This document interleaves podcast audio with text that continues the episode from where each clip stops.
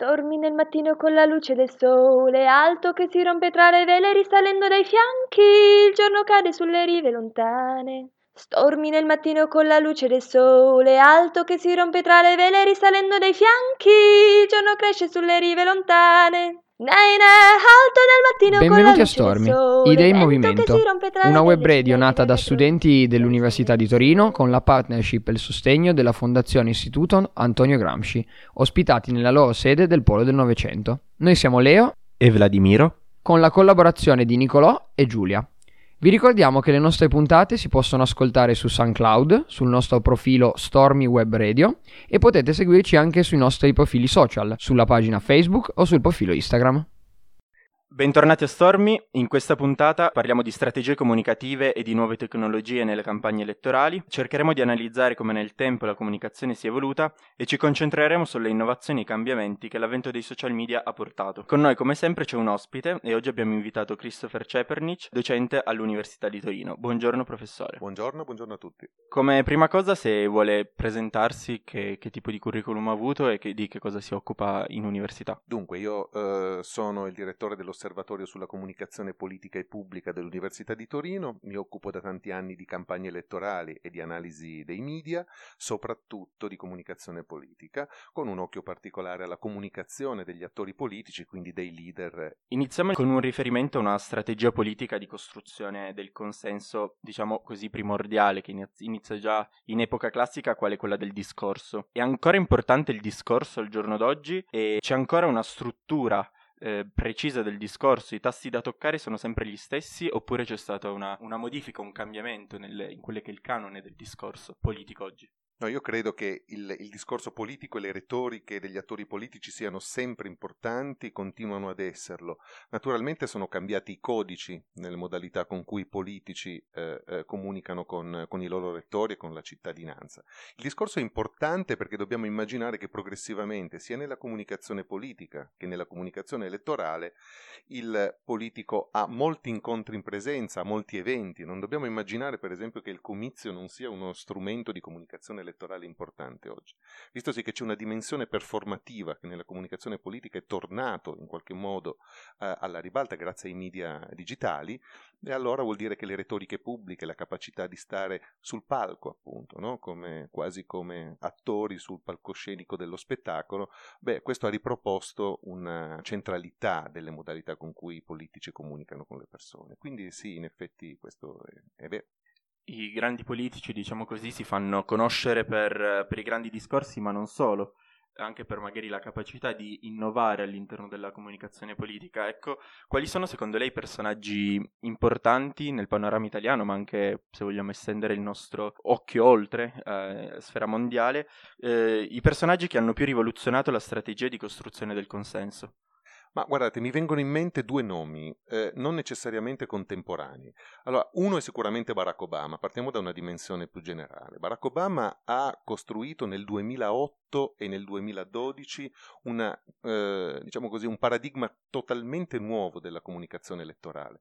Nel 2008 realizzando un utilizzo organizzativo forte dei social media e del web. Si è detto in Italia a lungo che Barack Obama abbia vinto le elezioni del 2008 grazie all'uso Mm, del, dei social network come, come, strumento comunicativo. Questo è sbagliato.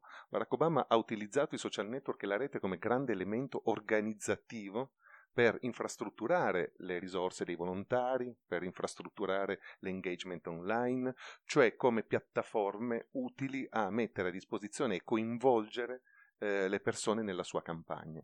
Quindi il 2008 e nelle campagne di Obama c'è questo tratto assolutamente fortemente innovativo che deriva dalle, eh, da, dalla natura del, del digitale eh, molto diversa rispetto ai media tradizionali.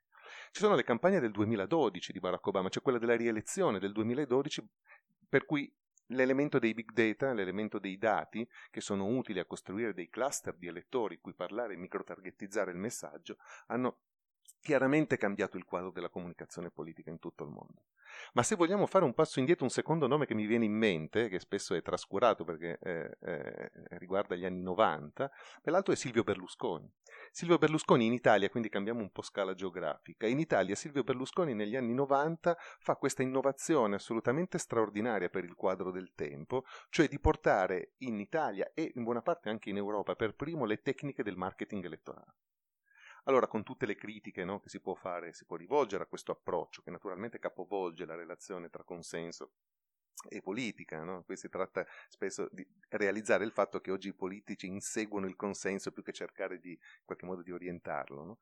E, e, e, di andargli incontro con politici, cioè in qualche modo si cerca di soddisfare il proprio elettorato, no? ricordate il presidente operaio, il presidente tranviere, il presidente... ecco, questo modo di intendere la politica viene dall'applicazione di tecniche di marketing. Berlusconi negli anni 90, nel 94, è il primo che importa in Italia questo tipo di tecnica, che oggi è diventato mainstream per tutti. Ecco. Ecco, in riferimento a Berlusconi, questa tecnica è stata usata sicuramente più con la televisione, immaginiamo, che con i social media. Eh, che cosa è cambiato a grandi linee nei metodi comunicativi concretamente tra la TV e i social media, se è cambiato qualcosa ovviamente? E in secondo luogo, l'impatto dei social media è lo stesso che ha avuto la televisione quando è nata, diciamo, quando è nato il suo utilizzo anche a fini propagandistici? Allora, dobbiamo, eh, dobbiamo avere una cautela quando confrontiamo i social media con la televisione. Oggi se noi facciamo la fotografia del contemporaneo, oggi una campagna elettorale si fonda sull'unione soprattutto fra questi due media. I due media non sono alternativi l'uno rispetto all'altro. Oggi quello che funziona in una campagna elettorale come elemento di driver fondamentalmente di voto è l'unione di questi due elementi, cioè l'utilizzo corretto e eh, esteso dei social media in funzione, in relazione dell'uso della, le, dell'uso della televisione. Sono ancora i due media, i due canali che messi insieme fanno la possibilità di condurre una campagna eh, eh, effettivamente efficace. Allora, eh, qual è stato l'impatto della televisione? Qual è stato l'impatto dei social media? Naturalmente si, si, tratta di conseguenze totalmente differenti. I social media hanno qualcosa di diverso rispetto alla TV, cioè hanno cambiato, come dicevo prima, il paradigma. Allora, i media digitali rispetto alla televisione inducono a un cambiamento nel modo in cui si progettano le strategie di campagna elettorale, cioè dobbiamo immaginare che oggi il politico non può ragionare soltanto in termini di approccio mainstream e di approccio top-down della comunicazione. Il digitale obbliga i politici a immaginare ciascuno di noi, ciascun cittadino, ognuno di noi che è seduto a questo tavolo, che ci sta ascoltando, come un campaigner per se stesso. Cioè il pubblico non è fatto più di persone che ascoltano, non è stato più di persone che guardano e che in qualche modo partecipano solo eh, praticamente da pubblico plaudente alla comunicazione politica, ma a ciascuno è richiesto di essere parte della comunicazione del candidato. Stare su Facebook, stare su Instagram significa, viene richiesto a ciascuno di noi di condividere, di mettere like, di commentare. Ogni volta che noi facciamo qualcuno di questi gesti comunicativi, in qualche modo possiamo e potenzialmente siamo campaigner di ogni candidato. Spesso non siamo neanche consapevoli di questo, nel senso che se si condivide una dichiarazione di, di, di, di, un leader politico, magari lo si fa anche solo per criticarlo o perché non si è d'accordo, e allora si condivide un post e ci si dimostra contrari a quel tipo di, dichiarazione. Ma facendo questo, anche soltanto come atto comunicativo, di fatto questo dimostra come ciascuno di noi può essere un campaigner e un medium di comunicazione elettorale. Allora, rispetto alla televisione, questo è un passaggio epocale, laddove il soggetto prima guardava, ora è chiamato a fare. Sicuramente il social network permette anche l'identificazione dell'elettore quasi nel politico e l'abbassamento, se così si può dire, del, del livello anche dei contenuti, come abbiamo visto in vari esempi recentemente. Ma la semplificazione del, eh, del, diciamo così, del linguaggio è un rischio oppure è un vantaggio? Perché magari l'elettore in questo modo si sente più coinvolto nella situazione. Allora, questa è una domanda anche molto interessante. La semplificazione del linguaggio in politica non è un tratto della nostra contemporaneità. Il messaggio politico ha sempre richiesto un eccesso, se vogliamo, lo dico tra virgolette, ma insomma un eccesso di semplificazione rispetto ad altri linguaggi. In fondo, se voi ci pensate, può essere controintuitivo, ma la nostra società attuale non è stata mai tanto colta come in passato. Cioè, noi siamo sem- molto più colti di un tempo. Quindi il messaggio politico che negli anni 50, negli anni 60, passava per manifesti elettorali, no? Eh, alcuni molto, anche molto suggestivi, pieni di emozionalità, ma che semplificavano, no? per esempio, il nemico comunista come un rischio, mh, mm, come un rischio il comunista mangia i bambini, no? per esempio, queste semplificazioni che non hanno chiaramente un, un, un supporto della realtà. Ecco, la semplificazione del linguaggio politico è un tratto tipico della politica. Oggi io non sono sicuro, non sono sicuro, potremmo vedere dei casi e potremmo commentarli uno a uno, ma insomma non sono sicuro che oggi il messaggio politico sia più semplificato di quanto lo fosse un tempo.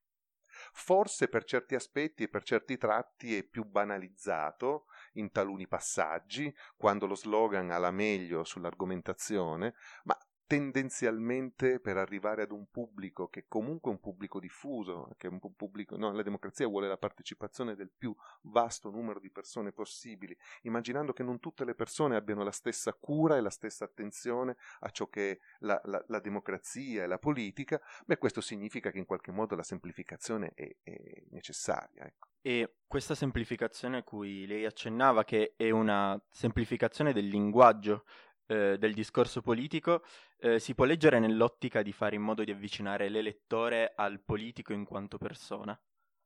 Allora, mm, sì, tendenzialmente, tendenzialmente l, l, il primo obiettivo del, del, del, politico è cercare di avvicinarsi al, al proprio elettore. Ehm, dobbiamo però tenere conto di un fatto, cioè la comunicazione non ha tanto il potere di avvicinare i cittadini alla, alla, politica, cioè il cittadino si avvicina alla politica ed è parte del processo di costruzione del consenso prima di arrivare ai media. Cioè i media sono un elemento che arriva successivamente, il coinvolgimento del cittadino all'interno dell'agire politico tendenzialmente precede l'utilizzo e il ricorso ai media. Quindi l'idea di avvicinare è, è, è ambigua naturalmente, no? perché mh, che cosa intendiamo noi per avvicinare il cittadino alla politica? Cioè che quel giorno deve andare alle elezioni, cioè quel giorno deve votare? Immaginiamo un'equazione tra mobilitazione e partecipazione. Perché se noi vogliamo potenziare le possibilità della partecipazione politica, i media non hanno tendenzialmente questo effetto, laddove partecipazione significa coinvolgere il cittadino in pratiche democratiche per molto tempo in azioni ripetute, per esempio essendo parte, no, essendo, uh, partecipando alla vita di un partito, manifestando proprio, la propria adesione a un movimento. Beh, nell'uno e nell'altro caso questo significa un impegno più costante, significa un, e anche un costo per il soggetto maggiore. La mobilitazione, cioè il fatto di chiedere alle persone di andare a votare quel giorno e di esprimersi democraticamente, mettendo la propria scheda nell'urna, beh, questo è qualcosa che si risolve nell'arco di pochi minuti. Allora, mobilitazione e partecipazione, che cosa intendiamo per avvicinare il cittadino a questo? Perché in alcuni casi i media non sono affatto sufficienti. Oltre a questa capacità di far partecipare, diciamo, il, eh, l'elettore, se così si può dire, eh, che impatto e che scopo vogliono raggiungere iniziative come ad esempio Vinci Salvini, cioè la comunicazione online è uno strumento per la mobilitazione offline? Il concorso Vinci Salvini è uno eh, degli esempi migliori di che cosa voglia dire fare oggi una comunicazione realmente digitale. Il concorso Vinci Salvini, eh, non so se i nostri ascoltatori hanno incontrato questo, no? questo, questo concorso nel, corso, nel, nel tempo del, delle elezioni politiche del, del, 2018, il concorso Vinci Salvini era quella cosa per cui attraverso un sito, insomma facciamola breve, ma insomma attraverso un sito eh, Salvini chiedeva alle persone di profilarsi all'interno no, de, dei social network, di inserirsi all'interno del, del, sito e in qualche modo supportare con il proprio engagement, con l'engagement, supportare le attività comunicative sui social network del leader. Quindi che cosa vuol dire questo? Veniva chiesto a ciascuno di fare due cose. La prima, di mettere like, condividere, commentare il più possibile i contenuti del capitano. La seconda era di farlo il più tempestivamente possibile perché questi sono le, i due fattori, le due variabili che spingono in alto automaticamente i contenuti del, della pagina del leader nel, attraverso l'algoritmo all'interno del social network. E uno può dire, vabbè, quindi tutto questo eh, è così innovativo. No, non è questo l'aspetto innovativo del Vinci Salvini e che rende il Vinci Salvini un esperimento realmente digitale. C'erano due cose che lo distinguevano da una campagna normale sui social network. La prima è che quando, compa- quando eh, ti iscrivevi al concorso Vinci Salvini, dovevi lasciare tutti i dati e tutte le tue preferenze all'interno del sito del candidato. Quindi venivi profilato, come normale che sia, nelle campagne digitali, nelle tue preferenze. Ma c'è una seconda questione che è assolutamente fondamentale. Vinci Salvini ti dava dei premi, cioè giornalmente oppure settimanalmente chi otteneva un punteggio maggiore aveva la possibilità di ottenere due cose. Il migliore del giorno, la chiamata telefonica in diretta di Salvini, cioè poteva parlare al telefono con Salvini. Ma il vincitore settimanale vinceva invece l'incontro in carne ed ossa col leader. E qui è l'elemento veramente potente della comunicazione di Salvini e del Vinci Salvini, perché di lì in avanti chi aveva la possibilità di incontrare o di sentire al telefono eh, il proprio leader, il capitano, no? viene chiamato nella retorica del, de, de, dell'epopea di Salvini, beh, chi aveva questa opportunità poi immediatamente diventava, diventava quello che in qualche modo eh, e Ketz definivano come il leader molecolare. Cioè chi incontra il leader poi racconta il proprio incontro col leader nel proprio quotidiano, tutti i giorni, con i propri familiari, con i propri amici, con la cerchia delle persone con cui lavora. Cioè comincia a raccontare questa esperienza e lo fa con una capacità di coinvolgimento personale che è tipica della comunicazione interpersonale. Cioè il digitale in qualche modo attiva il soggetto nell'interazione con altri soggetti. Non c'è comunicazione politica più efficiente di una persona ed efficace di una persona che parla con un'altra persona. Perché l'elemento di fiducia che in quel momento viene inserito nella comunicazione elettorale viene data non dal leader, ma di chi sta parlando in questo momento. Ora, se i miei studenti si fidano di me e io racconto a loro il mio incontro con Salvini, ecco che immediatamente i miei studenti mi ascoltano. Ecco che mia moglie e mio cugino mi ascoltano. Se parlasse direttamente il leader, il leader avrebbe una minore capacità di farsi ascoltare. Allora immaginate il Vinci Salvini per migliaia di leader che sul territorio raccontano alle persone che incontrano la loro esperienza diretta e pratica eh, con il leader. Comunicazione interpersonale, questo è il grande successo della comunicazione digitale. E sempre a proposito della comunicazione di Salvini, Salvini è considerato uno stratega della comunicazione digitale, ci si riferisce alla bestia come a un, quasi un, una creazione mitologica in grado di arrivare un po' sul web in maniera eh, indiscriminata a tutti, cogliendone il segno. Eh, ma quanto ciò che leggiamo e vediamo sui social e in televisione eh, è tutto parte del, del progetto del, com- dello staff comunicativo, diciamo così, di un, un, progetto di comunicazione, oppure c'è tanto anche della personalità del politico. Cioè tutto studiato oppure c'è spazio ancora per l'improvvisazione, per l'elemento personale in più del politico che è in grado di mobilitare le masse. Ecco, allora il, ehm, prendiamo le parole che spesso Luca Morisi, cioè lo stratega digital di Salvini, ha, ha detto a proposito uh, di questo tema e di questa questione.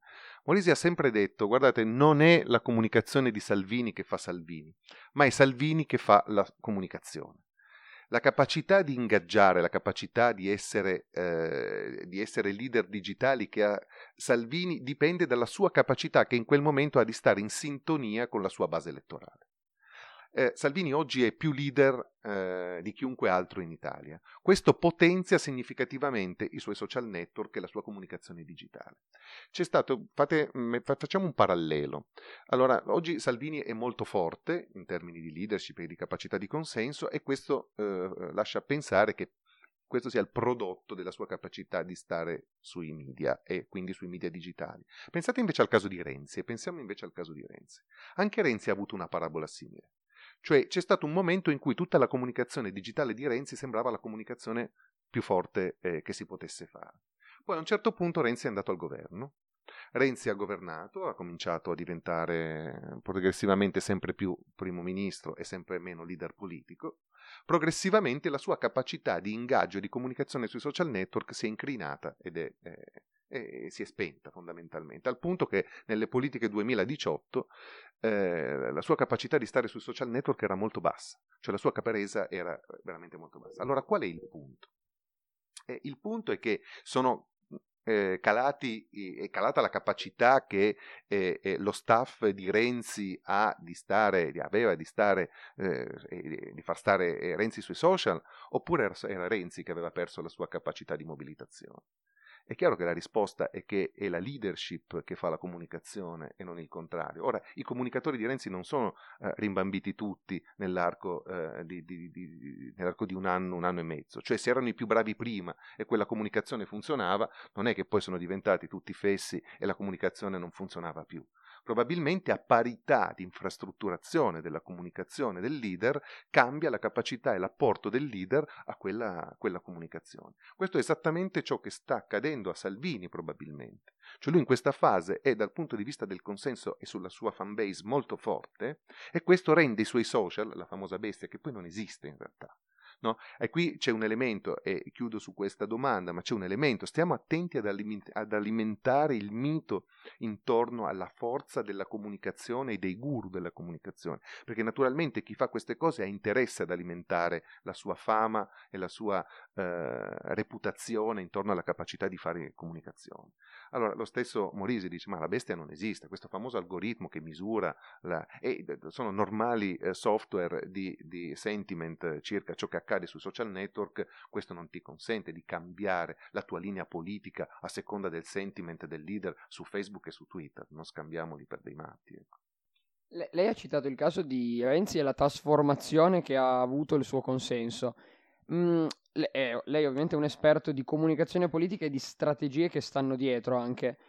Un partito al governo deve necessariamente diversificare il modo che ha di comunicare rispetto a un partito all'opposizione, per esempio? necessariamente. E questo, questo, è un punto grosso della, della comunicazione, questo è un punto importante della comunicazione dei leader della politica. Cioè chi sta al governo, intanto c'è la responsabilità di governo che rende più difficile la comunicazione. Le, fare la comunicazione dall'opposizione è più facile perché eh, è sufficiente criticare lo status quo mm, senza nessuna responsabilità circa le cose che accadono davvero e il modo in cui accadono. Chi al governo invece tendenzialmente occupa gran parte del suo tempo a cercare di affrontare la realtà. Naturalmente affrontare la realtà pone dei problemi, pone anche dei problemi di rappresentazione pubblica circa la realtà medesima. Allora chi fa la comunicazione del governo incontra molti più paletti e molte più viscosità, perché la realtà esiste. Guardate, oggi si fa un gran parlare del concetto di post-verità, in qualche modo di superamento del concetto di verità per un effetto no, forse eh, dopante della comunicazione. La realtà esiste. Il concetto di post-verità è illusorio. Cioè non è che si possa eliminare la realtà facendo finta che non esiste con una comunicazione doppata, con una, con una comunicazione spinta. Il bilancio dello Stato esiste quindi uno può dire che le cose vanno bene, uno può dire che le cose eh, andranno meglio e che sarà un anno bellissimo. Il punto è che se dopo mezzo anno non lo sarà, la realtà farà irruzione nella comunicazione dei leader che in quel momento sono al governo. E di lì in avanti, se ci fate caso, pensate al caso italiano, il governo del, del paese è sempre stato sostituito quando è stato in carica, dai tempi di Berlusconi. Anche Berlusconi si diceva che Berlusconi vinceva sempre le elezioni, non è vero. Berlusconi ha vinto una volta e ha perso subito dopo. E ha perso subito dopo con un signore che si chiamava Romano Prodi, che era la persona meno comunicativa che si ricordi nella storia della politica.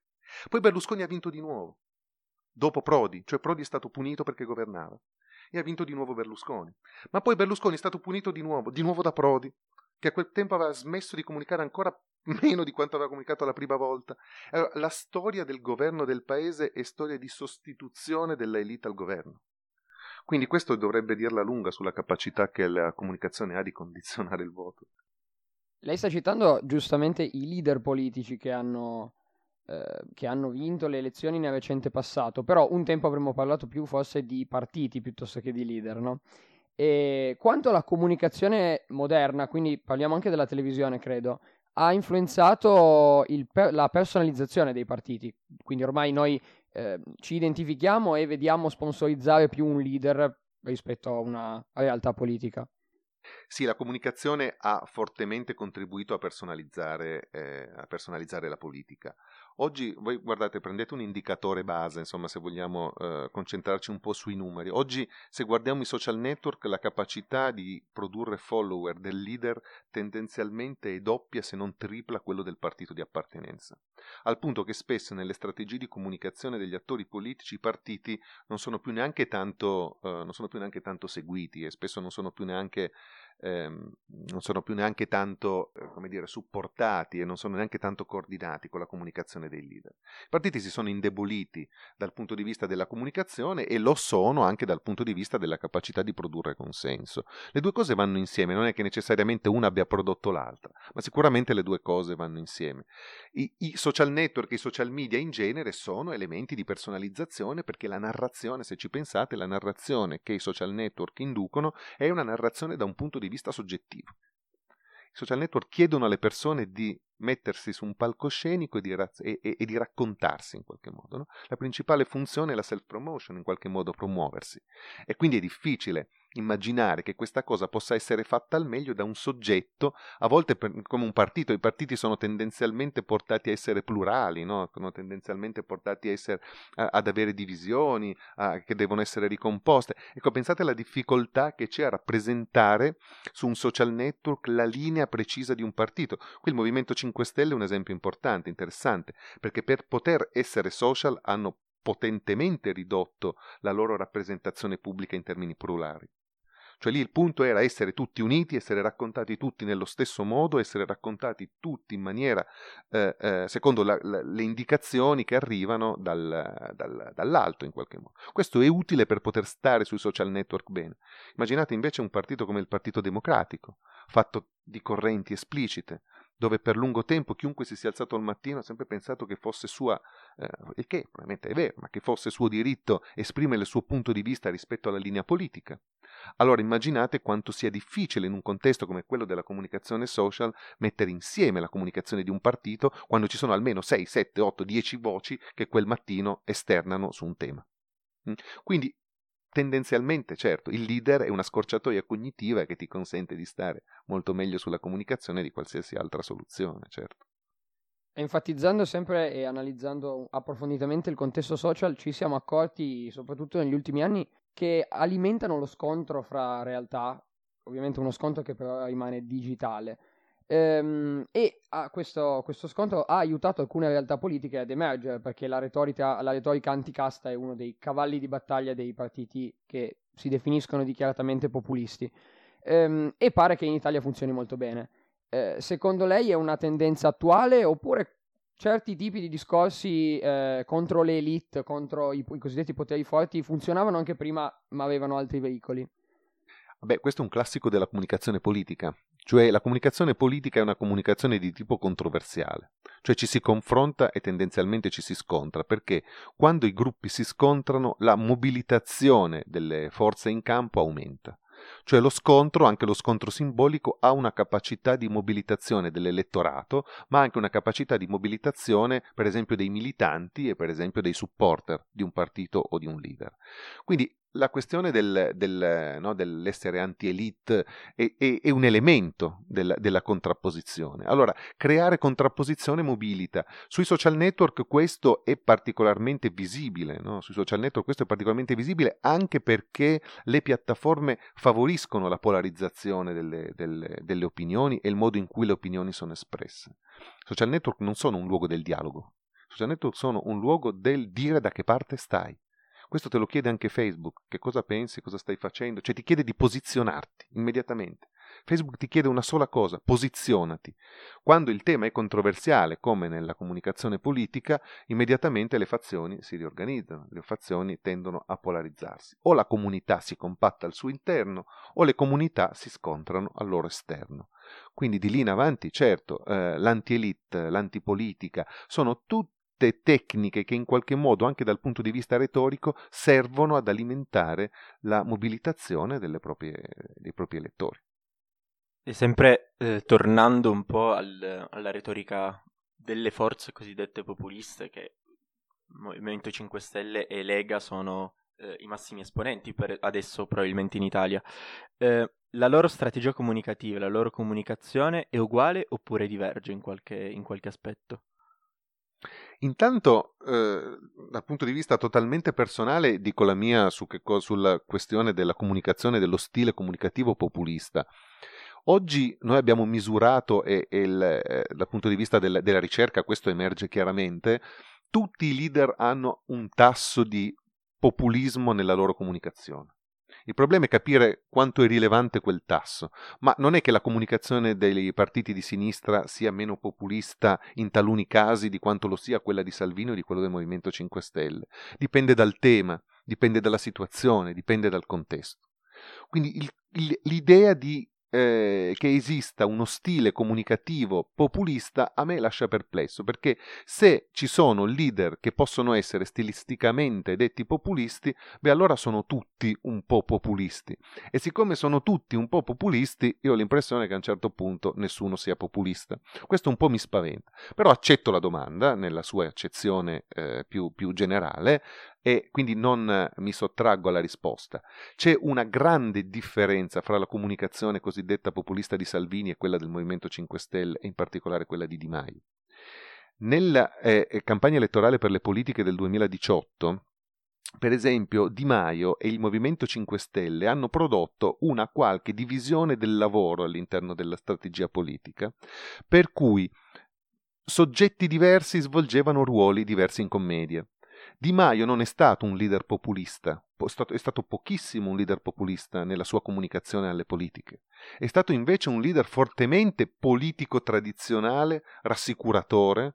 Non c'è un tasso bassissimo di contrarietà, di, di negatività nella sua comunicazione, perché tutta quella parte di negatività veniva scaricata nella comunicazione di altri soggetti.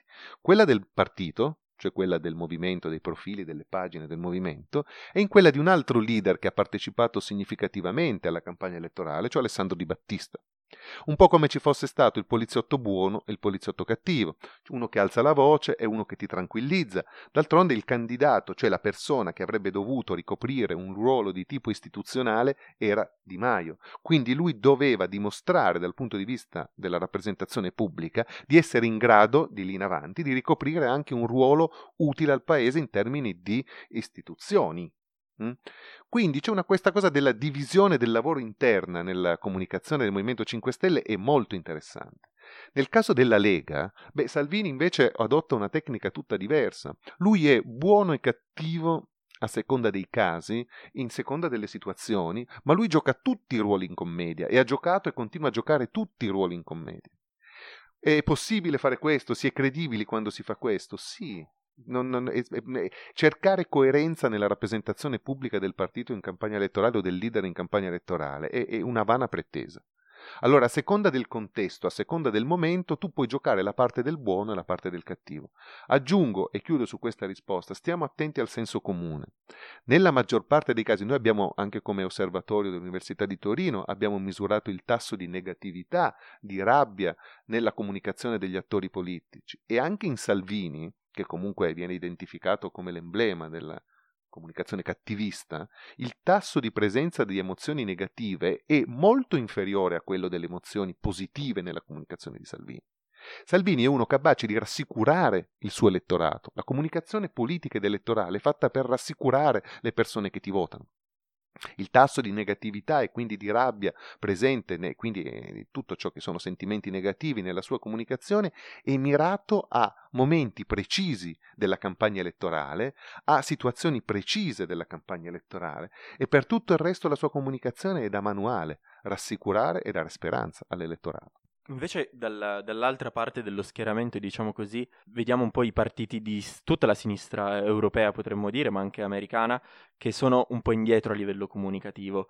In questo c'è una mancanza di contenuti oppure è una mancanza di capacità comunicativa? Ecco, eh, sono un po' tutte e due le cose.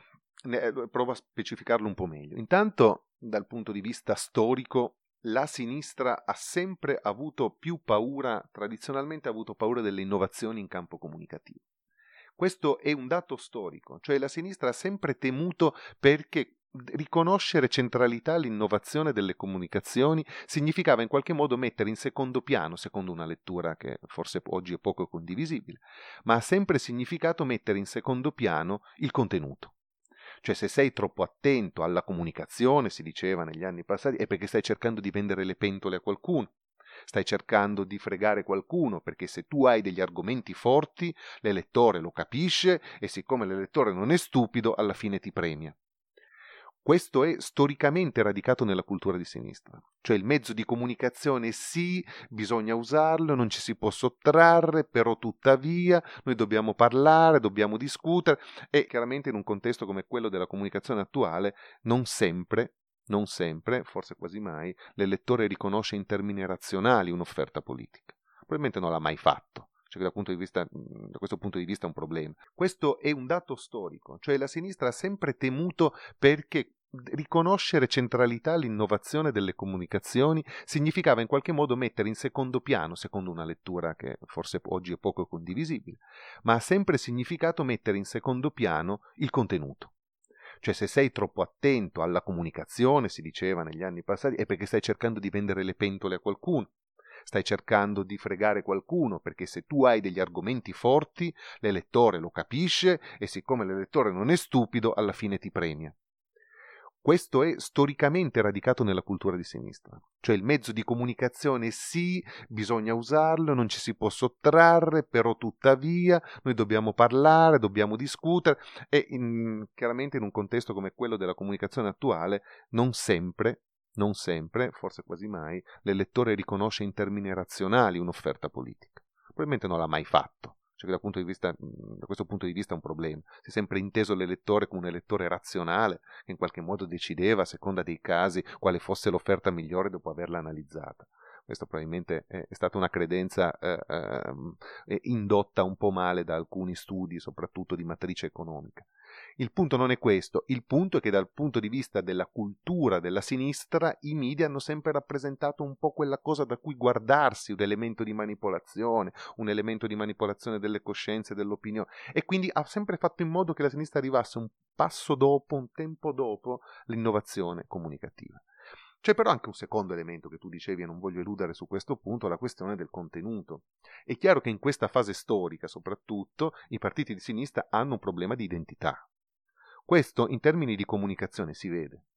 Allora, che cosa debba essere oggi un partito di sinistra e come rappresentare all'esterno una identità di sinistra, beh, se in un contesto come questo, in cui quello che in qualche modo era l'elettorato cosiddetto delle periferie, l'elettorato di, di, di, no, de, che, che, che, sta ai margini, preferisce votare a destra che a sinistra, cioè i partiti di sinistra fanno difficoltà a intercettare quello che è stato il loro eh, eh, elettorato storico, il loro eh, pubblico storico, beh, probabilmente questa non è una questione comunicativa, probabilmente questa è una questione di vocazione di cosa debba essere oggi e come possa essere definito oggi un partito di sinistra, quali sono i valori sui quali si fonda.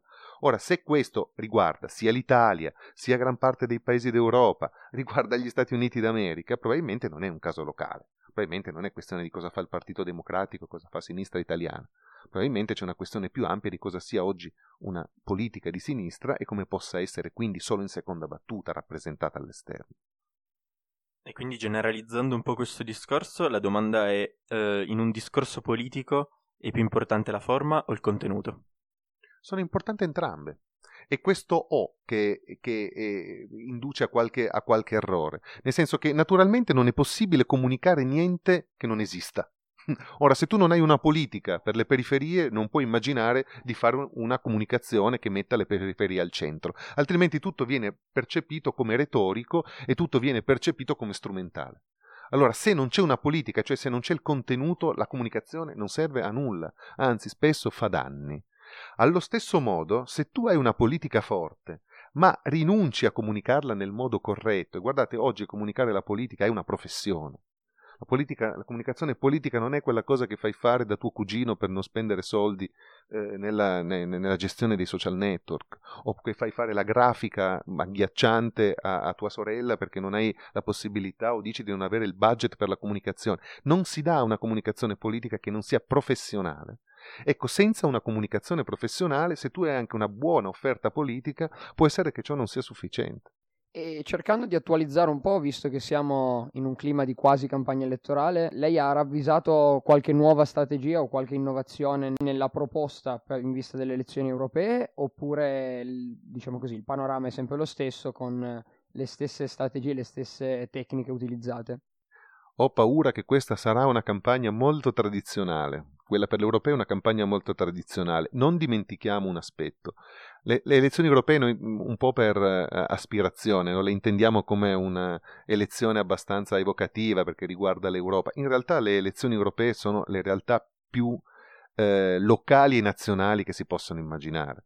La campagna per le europee sarà una campagna tipicamente nazionale, come è sempre stata, in cui gli attori politici non parleranno e tendenzialmente continuano a non parlare di Europa, in cui al centro ci saranno le questioni puramente nazionali, fortemente Salvini spingerà sulla flat tax e altri su altri elementi di discussione fondamentalmente interna. C'è una questione Libia che probabilmente tornerà ad essere una questione immigrazione e non immigrazione, piaccia o non piaccia, poi queste cose hanno la loro capacità di, di condizionare il dibattito e quindi ci aspettiamo che le cose restino esattamente come sono in termini di gestione delle issue, ma anche in termini di, di, di mezzi di comunicazione.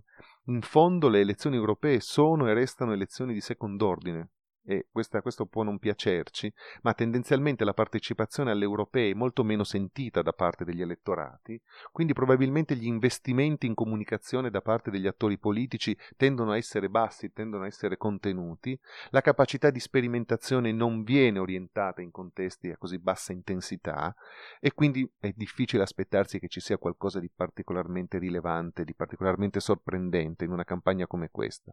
La, il leader che gira, il leader che sta in che si vede nel territorio, che si vede eh, nei talk show e che satura gli spazi televisivi, gli spazi radiofonici, probabilmente questi saranno i due elementi che caratterizzeranno la campagna per le europee.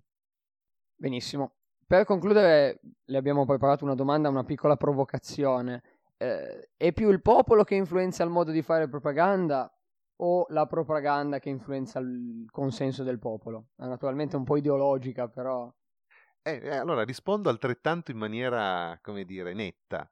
Se eh, non vogliamo fare distinguo, se non vogliamo essere troppo sottili, tendenzialmente è sempre il consenso che fa i media e non i media che fanno il consenso. Nel senso che il popolo, quello che voi chiamate il popolo, quello che qui chiamiamo il popolo, in realtà preordina sempre ciò che accade sui media e il consenso. Quindi io non ho paura dei media, perché poi il consenso lo si costruisce fuori dai media più che dentro.